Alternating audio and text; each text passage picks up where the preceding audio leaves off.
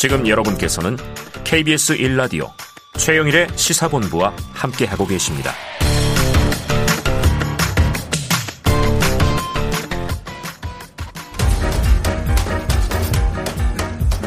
최영일의 시사본부 10분 인터뷰. 네, 오늘은 10분 인터뷰 두 번째가 또 있습니다. 어제 오후에 북한이 동해상으로 발사한 장거리 탄도미사일 ICBM 때문인데요. 미사일 유예 조치, 모라토리엄을 파기한 상황입니다. 안보 전문가 전화로 연결해서 자세한 내용을 짚어보죠. 홍민 통일연구원 북한연구 실장과 전화로 연결하겠습니다. 자, 홍 실장님, 안녕하십니까? 예, 안녕하십니까. 네. 자, 어제 오후 2시 34분 발사된 ICBM이 과연 무엇인가? 신형 ICBM이라고 하는데요. 북한은 화성 17형이라고 하고 이게 어느 정도 뭐 재원, 위력 좀 밝혀진 바가 있습니까?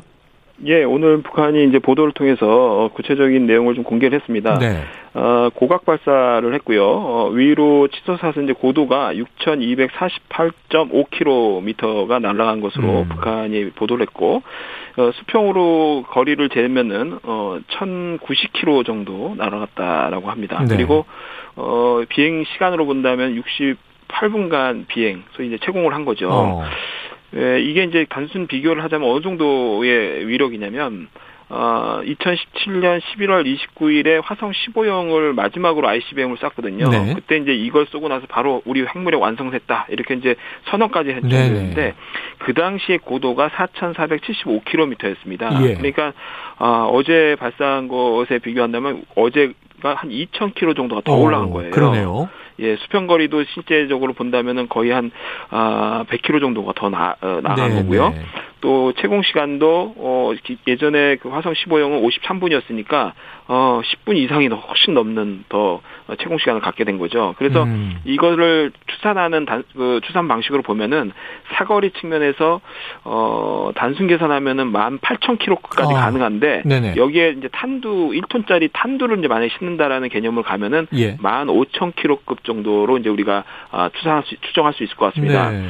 이 정도면 어느 정도 범위냐면은 어 미국 본토 전역, 소위 남북까지 완전히 다 커버할 어. 정도로 사실상 전역이 다 타격 대상화되는 사정거리다. 네. 어, 다만 이제 이게 사정거리만 일단 이렇게 확인이 되지만 음. 이 탄도미사일은 다 아시겠지만 이 대, 입권을 나가서 다시 재진입을 해야 되기 때문에 네네.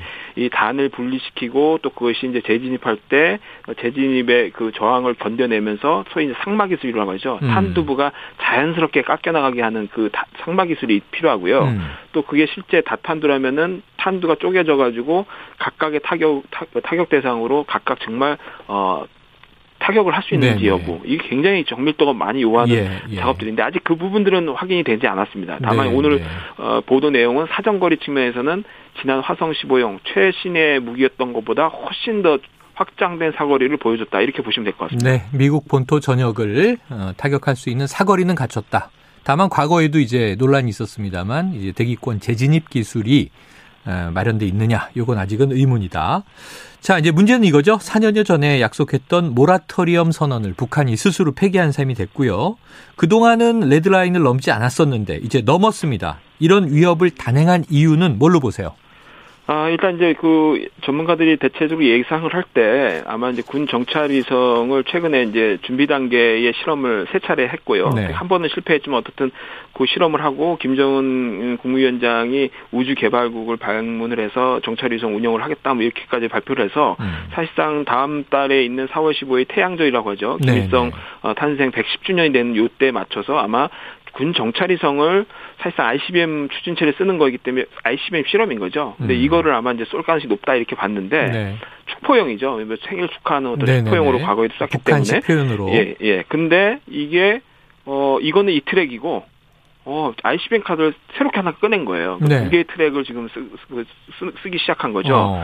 보통 우리가 예상하기는 어, 군정찰 위성을 쏘고 나서 새로운 정부가 출범하고 한미가 어떤 이제 그 태도를 취하냐에 따라서 후속적으로 ICBM 카드나 핵실험 카드를 꺼낼 것으로 예상했는데 네. 지금 그냥 바로 같이 꺼내 버린 예. 상황이 됐습니다. 그래서 과연 이제 왜 그러느냐. 음. 아마 이제 그 한미가 조만간 빠른 시일 내에 정상들이 만나서 북핵 공조와 관련된 아마 얘기들이 오갈 거고요. 네. 그리고 어떻든 새로운 정부가 강경한 원칙론을 좀 제시하고 있는 부분들이 있고요.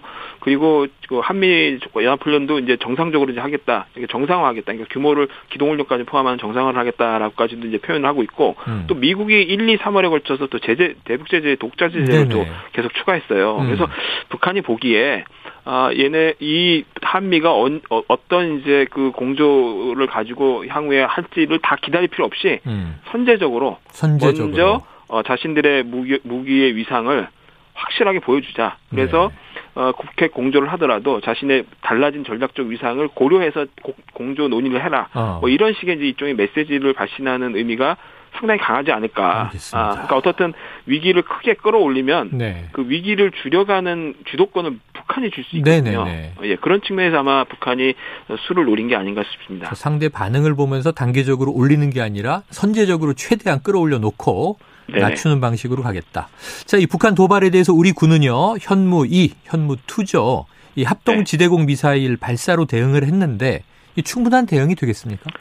예, 뭐 이 정도는 어느 정도 우리의 그 보복 능력, 그 응징을 하겠다라는 의지를 보여주는 데는 어느 정도 어 충분한 어 행동이었다고 봅니다. 네. 일단 이것이 갖는 무기의 그 재원이라든가 무기가 갖는 용도를 좀 보셔야 되는데 음. 대체적으로 이제 정밀 타격을 할 수 있는 능력들을 갖고 있는 무기들입니다. 네. 그래서 북한이 어떻든 도발적 행동을 할 경우에는 응징 타격 능력을 갖고 있다.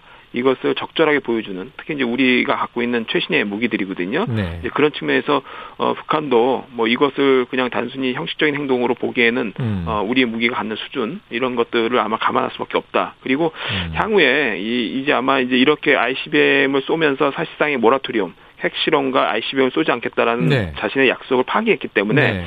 이제 한미연합훈련 또는 이제 미국의 전략 자산이 대거 경고성으로 이제 한반도에 전개될 가능성이 매우 높아졌습니다. 음. 예, 그리고 이제 한국의 이런 대응도 사실상 이제 아주 단호하게 이제 어, 지금 보여지고 있고요. 그래서 뭐 이런 어, 한미 어떤 대응 태세의 단호함, 뭐 어, 이런 것들을 보여준 차원에서는 적절했다 이게 보여집니다. 네, 짧게 마지막으로 하나 여쭤보죠. 지금 말씀하신 대로 한반도 긴장이 이제 미국의 전략 자산이 이제 전개되고 한미 연합 훈련 예정, 또 태양절이 4월 한복판에 있고요.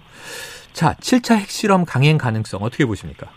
어, 충분히 기술적 필요성은 있다. 아, 근데 이제 그것을 정무적으로 판단하는 것은 아마 향후에 한미가 어떻게 대응하냐의 여부에 따라서 시점이나 아, 상황이 달라질 수도 있다라고 음. 보여집니다. 왜냐하면 기술적 필요성은 어, 전술 핵무기를 다종화하겠다고 했거든요. 네. 근데 전술 핵무기라는 것은 탄두를 최소한 소형화 시켜 가지고 폭발력을 어느 정도 정밀화시킨다라는 음. 개념인데 그걸 하기 위해서는 핵실험을 할 필요성이 높습니다. 음. 1차에서 6차까지의 실험은 대체적으로 크게 어떻든 네, 위력을 네. 보여주는 데 집중했다면은 음. 이제는 아주 전술적으로 필요한 수준으로 이걸 소형화시키는 아. 능력을 핵실험을 통해서 확인을 해야 되기 때문에 네. 아 최근에 이제 갱도 소위 이제 그 저기 북부 핵실험장이죠. 핵실험장의 음. 일부 갱도를 복구하는 움직임도 정해 정확히 포착되고 있거든요. 네. 이게 뭐 대외적으로 보여지는 어쩌게 압박 메시지이더라도 어떻든 가능성은 충분히 있는 겁니다. 그래서 뭐 복구를 웬만큼 잘한다면은 3, 4개월 내에 빠르게 복구를 네. 해서 실험을 하는 것에서는 크게 이제 문제가 없는 상황이거든요. 음. 다만 한미가 이것을 어느 정도 이제 용인하고 어느 정도 대응을 하느냐 그리고 국제사회가 과연 이것을 어느 정도까지 용인할 수 있느냐 여러 가지를 아마 정무적으로 판단하고 시점과 어, 상황을 면밀히 보지 않을까라는 생각이 듭니다. 알겠습니다. 실장님 오늘 말씀 여기까지 정리하죠. 고맙습니다. 예, 감사합니다. 예, 지금까지 홍민 통일연구원 북한연구 실장이었습니다.